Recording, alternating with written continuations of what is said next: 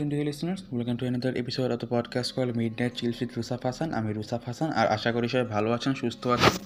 So আজকে এটা আমাদের আউসাফের সাথে আরেকটি এপিসোড আউসাফ আমাদেরকে তার ফার্স্ট এপিসোডে একটা গল্প বলেছিল। সো আজকে সে আবার এসেছে আরেকটি গল্প বলতে। এই গল্পটি তার বাবার দাদাকে নিয়ে মেবি তার আব্বুর যখন এগারো বছর বয়স, তখন এটা হয়েছে। সো আশা করি সব ভালো লাগবে। এই শোটি হবে প্রতি শুক্রবার রাতের বেলা। Anchor Spotify Google podcast and Apple পডকাস্টে আর আপনার কোনো গল্প থাকলে আমাকে লিখে পাঠাতে পারেন। Midnight chills with Rusaf Hasan at the rate of Gmail dot কমে সো আর বেশি দেরি না করে আমি এখন আউসাফের কাছে যাব। সো আউসাফ, তোর গল্পটা বলা শুরু কর। আমার বড় দাদা মানে আমার দাদার বাবা, উনার একটা কাহিনী। তো উনি আর কি গ্রামে সবাই জানতো আর কি, উনি জিন পালতেন। এখন জিম পালা জিনিসটা কেমন এটা আমার কোনো ধারণা নাই। আমি যখন শুনছিলাম আমারও একটু মানে অদ্ভুত লেগেছিল জিন পালে কেমনে? তো ওখান থেকে আচ্ছা উনি যে জিন পালতেন উনি এই জিনটাকে অ্যাকচুয়ালি পেলেন কোথা থেকে? এটা কি জানা আছে? এই জিনিসটা আমার বাবা বা আমার কাকা কেউ বলতে পারে নাই অথবা আমাকে বলে নাই ইচ্ছা করে। এখন কোনটা আমি জানি না কিন্তু এটা একটা ফ্যাক্ট যে আমি কখনো শুনিনি কারোর কাছে কেমনে কেমনে তিনি জিনটা পেয়েছিল। তো আমার, আমি ওনাকে দাদাই ডাকি ডাকি এই স্টোরি কন্টিনিউশনের জন্য। যেটা হয়েছিল যে আমার দাদা কত? সত্তর বা আশি, এরকম যখন বয়স হয়ে গিয়েছিল, তখন থেকে আর কি এরকম জিন পালা শুরু করেন। এটা মানে কখন থেকে শুরু করেন, এটা শিওর না, কিন্তু এই সময়গুলোয় আর কি আমরা, আমাদের কাকা, তারপর বাবা, উনারা আর কি কিছু কিছু জিনিস লক্ষ্য করেছিলেন। এর মধ্যে একটা হলো, আমার দাদা কখনো মানে অপবিত্র থাকতে পারতেন না। উনি সব সময় মানে ওয়াশরুম থেকে বের হলেই সাথে সাথে উজু করে ফেলতেন ঘুম থেকে উঠলেই উজু করে ফেলতেন, আর উনার হাতে সব সময় একটা ইয়ে থাকতো, কি বলে? তসবি থাকতো। তসবি এটা আমার কাকা বলেছিল আমি জানি না এটা কতটুকু সত্য কিন্তু তজবি উনার হাত থেকে সরানো যেত না। উনি ধরে থাকতো না। উনি কি অনেক ধার্মিক ছিলেন? হ্যাঁ উনি অনেক ধার্মিক ছিলেন। কিন্তু তজবির ব্যাপারটা আমি এভাবে শুনেছি যে মানে উনার হাত থেকে সরানো যেত না এরকম করে না যে উনি ধরে রাখতে এটা অসম্ভব ছিল মানে হাত থেকে টান দিলেও সেটা নেওয়া যেত না। আমার কাকা কিছু না করলেও তার হাতে তসবিটা সবসময় থাকতো। তারপর নামাজ পড়ার সময় মানে অনেক মানে প্রতি প্রতি ওয়াক্তে যখন নামাজ পড়তেন আমার দাদা, হঠাৎ করে একদম পুরা ঘরে অনেক সুন্দর একটা গন্ধ ছড়িয়ে যেত। আচ্ছা এই যে উনি যখন নামাজ পড়তেন, তখন অনেক সুন্দর একটা স্মেল আসতো, তাই তো? সো এটা একটা আমি ছোটো একটা এক্সপ্লেনেশন দিতে যাচ্ছিলাম আমরা তো জানি যে লাইক জিন দুই টাইপেরই হয় মানে ভালো খারাপ সবার মধ্যে আছে। So most of the time যেগুলো ভালো থাকে ওইগুলোর থেকে অনেক সুন্দর একটা মিষ্টি একটা আতরের গন্ধ আসে, আর যেগুলো খারাপ থাকে ওগুলো থেকে অনেক ডেড বডির থেকে অনেক পচা একটা গন্ধ আসে। সো এটাই অ্যাকচুয়ালি হয় যখন কোনো ভালো কিছু আসে। আচ্ছা এই জিনিসটা আমি জানতাম না। আচ্ছা তো এরকম অনেক অনেক সুন্দর গন্ধ হতো, আর আমার দাদা নামাজ পর, একদম সাথে সাথেই মানে দোয়াটা পড়ার আগেই চা নামাজটা রেখে উঠে যেতেন। উঠে দোয়াটা অন্য জায়গায় যে পড়তেন।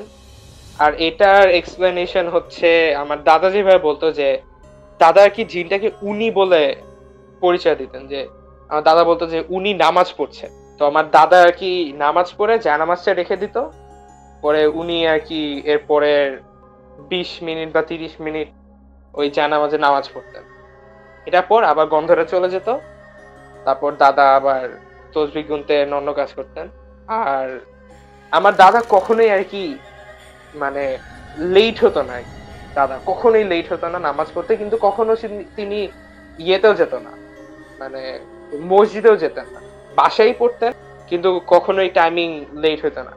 যেই দিন দেখা যেত যে মানে অনেক মেঘ আকাশে কোনো কিছু বোঝা যাচ্ছে না, তখনও ঠিক একদম প্রিসাইজ টাইমে তিনি নামাজ পড়তে যেতেন। পরে সন্ধ্যার সময় যখন তিনি কোরআন শরীফ তেলাওয়াত করতেন তার তেলাওয়াতের সাথে সাথে একদম মানে উনার মতোই একটা ভয়েস কিন্তু আর একটু ডিপার একটু নিচু। একটা ভয়েস সবসময় শোনা যেত। আর একটা ভয়েস মানে ব্যাকগ্রাউন্ডে উনার সাথে সাথে তেলাবাত করতে থাকে। মানে দুইজনের আওয়াজ একসাথে আসতো আর কি। হ্যাঁ ওই সময় আর কি গন্ধটা থাকতো তারপর একসাথে একসাথে তেলাবাত তো একদিন আমার দাদা তো অলরেডি অনেক ওল্ড হয়ে গেছিল। এর মধ্যে আমার বাবাও এগারো বছর বয়স হয়ে গেছিল আমার বাবার। তো আমার বাবা আর আমার বড় দাদা। আমি দাদা বলতে আর কি আমার বড় দাদা কি মিন করছে। তো আমার বাবা আর আমার দাদা এরকম করে হাটে, একবার হেঁটে হেঁটে যাচ্ছিল। তো হেঁটে হেঁটে যাওয়ার সময় আমার দাদা তো অনেক অনেক বয়স্ক বয়স ছিল তখন, নব্বই ছাড়াই। তো ভুল করে তার একটু পেশাব হয়ে এখন কাপড়ে লেগে যায়। তো অপবিত্র হয়ে যায় আর কি ওনার কাপড়। হঠাৎ করে যেটা হইল এটা তো আমার বাবা জানতো না যে পেশাব হয়ে গেছে আমার বাবা যেটা দেখেছিল সেটা হচ্ছে, এই রাস্তার পাশে যখন হাঁটতেছিল রাস্তা হচ্ছে কত? চার, পাঁচ ফিট দূরে। ওই দিক দিয়ে একটা ঠেলা গাড়ি যাচ্ছে। হঠাৎ করে আমার আমার দাদা ছিটকায় ওই ঠেলা গাড়ি ঠিক সামনে এসে পড়ে। এখন দাদা তো অনেক অনেক বয়স্ক। উনি তো এভাবে লাফায় যাইতে পারবে না। হঠাৎ করে যে পড়ে, আমার বাবা তাড়াতাড়ি দৌড়া যায় একটুর জন্য সেই ইয়েটা ঠেলা গাড়িটা থেমে যায়। কোনো হবে থেমে যায়। আশেপাশে ওই ঠেলা গাড়ির চালকও দেখে নেই আর কি। ওই ছিটকা যে পড়ে, ওটা চালকও দেখে নাই শুধু আমার বাবা দেখে আর আর দাদা তো জানে কি হয়েছে। তো দাদাকে উঠায় নেয়। দাদার সাথে সাথে বলা শুরু করে, আমাকে মসজিদে নিয়ে যাও। আমাকে ইয়ে পুকুর পাড়ে নিয়ে যাও, ঘাটে নিয়ে যাও। মানে উজু করার জন্য আর কি। মানে এখন ওনাকে এখন ক্লিন হতে হবে। হ্যাঁ হ্যাঁ ওনাকে ক্লিন হতে হবে। তো আমার আব্বু হচ্ছে এই কি বলে বাসা বাসা যেহেতু একদম কাছে ছিল বাসায় নিয়ে আসে। আমার দাদ সাথে সাথে অনেক তাড়াতাড়ি করে জামা কাপড় পাল্টায় উঁচু করে ফেলে আর কি। এই এই কাহিনীটা আমার বাবা দেখছে চোখের সামনে। তারপরে আহ, এই কাহিনী কত? কয়েক মাস পরে আর কি আমার দাদা মারা যান। এর পরে আর কি তেমন জিন জিনের কাহিনীটা ওরকম নাই। কিন্তু এটা জানি যে উনিকে উনাকে মারা যাওয়ার পরে পর থেকে দাফন দেওয়া পর্যন্ত পুরাটা সময় এই জিনের গন্ধটা ছিল।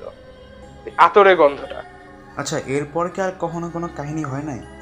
না এরপরে একটা কাহিনী আছে এরপরে কাহিনীটা আরও বিশ বছর পরে কাহিনী। মানে ওই আগের জিনটাকে নিয়ে জি জি জি।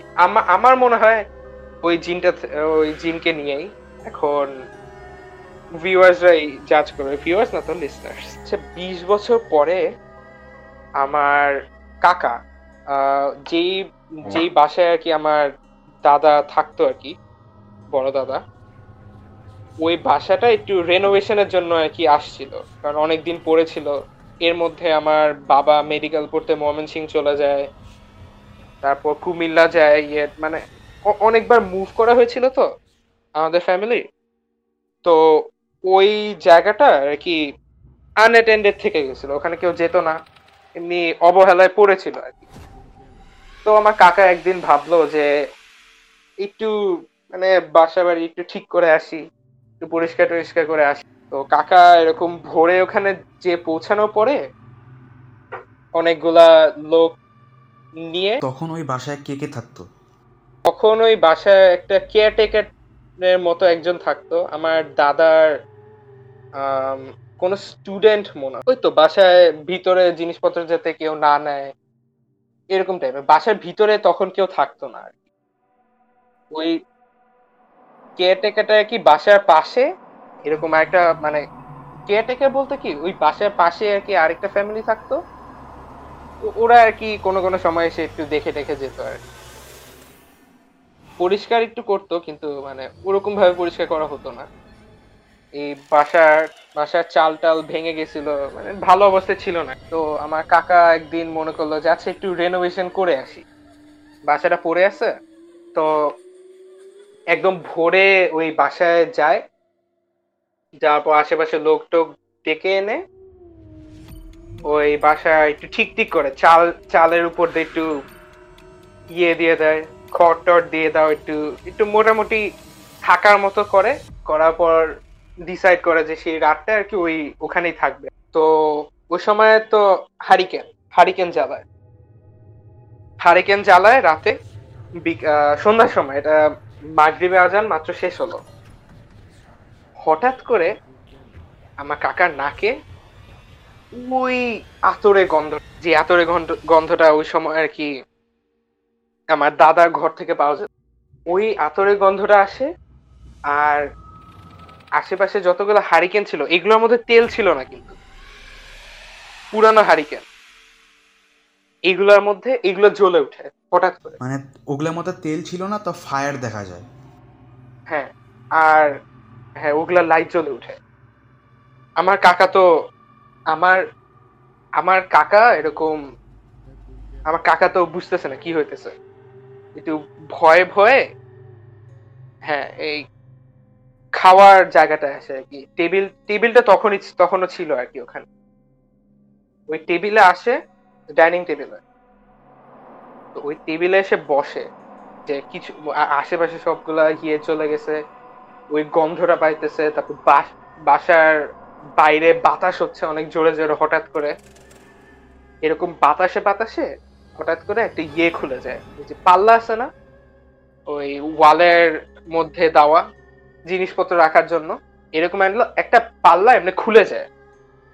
ছিটকিনে দেওয়া ছিল, ওই ছিটকিনেটা ভেঙে খুলে যায়। ক্যাবিনেট টাইপের আর কি। খুলে যাওয়ার পরে কাকা ভিতরে দেখে যে, ওই যে দাদা কোরআন শরীফ পড়তো না? ওই কোরআন শরীফটা ওখানে পড়ে আছে। ওখানে ওখানে রাখা আর কি। আচ্ছা ওই কোরআন শরীফটাকে কি মানে আগে কোথাও এখান থেকে সরাই নিয়ে গেছিল কেউ যে আবার এখানে হঠাৎ না ওখানেই ছিল। ওই বাসার মধ্যেই ছিল। এখন বাসায় কই ছিল এটা কেউ জানতো না। মানে ওখানে হয়তো বা রাখা হয়েছিল। এটা এটা এটা মানে শিওর না। আমার কাকা তো আমার দাদা মরে যাওয়ার মারা যাওয়ার এই এক মাস আগেই মনে হয় জন্ম হয়েছিল আর কি। আমার কাকার। তো আমার কাকা সেটা জানতো না। তো ওই কোরআন শরীফটা এরকম খুলে যায় ওটা। ভিতরে কোরআন শরীফটা দেখে, তারপর আস্তে আস্তে সব বাতি আবার নিভে যায়, বাতাস হওয়া শেষ হয়ে যায় আর গন্ধটা আস্তে আস্তে চলে যায়। এটার পরে এই কাহিনীগুলো আমাকে মানে কাকা, কাকার এই পর্যন্ত এক্সপিরিয়েন্স এরপর আর কি তেমন ইয়ে হয়নি। রিসেন্টলি দুই হাজার ষোলোতে বা সতেরোতে, ওই একই সময় আমার এই আর কি বলে ফুপির ক্যান্সারের ধরা পড়ার ওই সময় আশেপাশেই। এরকম আমরা আর কি ওই বাসার একবার ভিজিট করতে চাই। ওই সময় আমার বাবা আর কি একটা আতরের বোতল বের করছিল। বড় দাদার রুম থেকে। ওই ওই আতরের গন্ধটা আমাদেরকে শুনায় বলছিল যে এটা হচ্ছে এক্স্যাক্টলি ওই সেম গন্ধটা, যেটা কি ওরা পাইতো। সেটাই। এখন আমি এটা জানি না যে মানে আতরটা কি মানে আতরটার গন্ধ কি চেঞ্জ হয়ে ওরকম হয়ে গেছে? নাকি জিনটাই আর কি এই আতরের গন্ধ মিমিক করে আর কি এরকম হয়েছিল? কিন্তু আমি ফিজিক্যালি কখনো জিন জিনটার আশেপাশে ছিলাম না কিন্তু গন্ধটা ঠিকই ছিল। মানে কখনো এনকাউন্টার হয়নি আর কি করস নাই আর কি।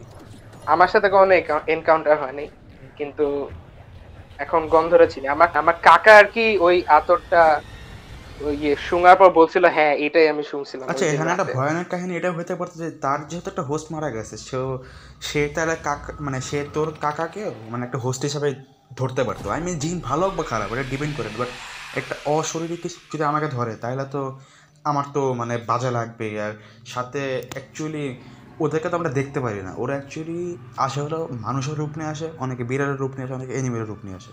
তো এটাকে মানে বোঝাটাও টাফ যে এটার মধ্যে কেমনে কি আমরা এক্সপ্লেন করতে পারি। সো আর অ্যাকচুয়ালি এটাকে ধরলে হয় কি, আমাদেরকে অনেক রুলসের মধ্যে থাকা লাগে। যেটা অ্যাকচুয়ালি তোর দাদা থাকতো, আর যেটা এখন অ্যাকচুয়ালি পসিবলও না। পসিবল হলে আমাদের জন্য খুব টাফ হয়ে যায়। নাহলে ওরা আমাদেরকে আবার মারা স্টার্ট করে দেয়। আচ্ছা so thank you for second story আর আশা করি সবার একটা ভালো লেগেছে। যদি ভালো লেগে থাকে, তাহলে প্লিজ এই পডকাস্টটাকে শেয়ার দিয়ে সাপোর্ট করুন।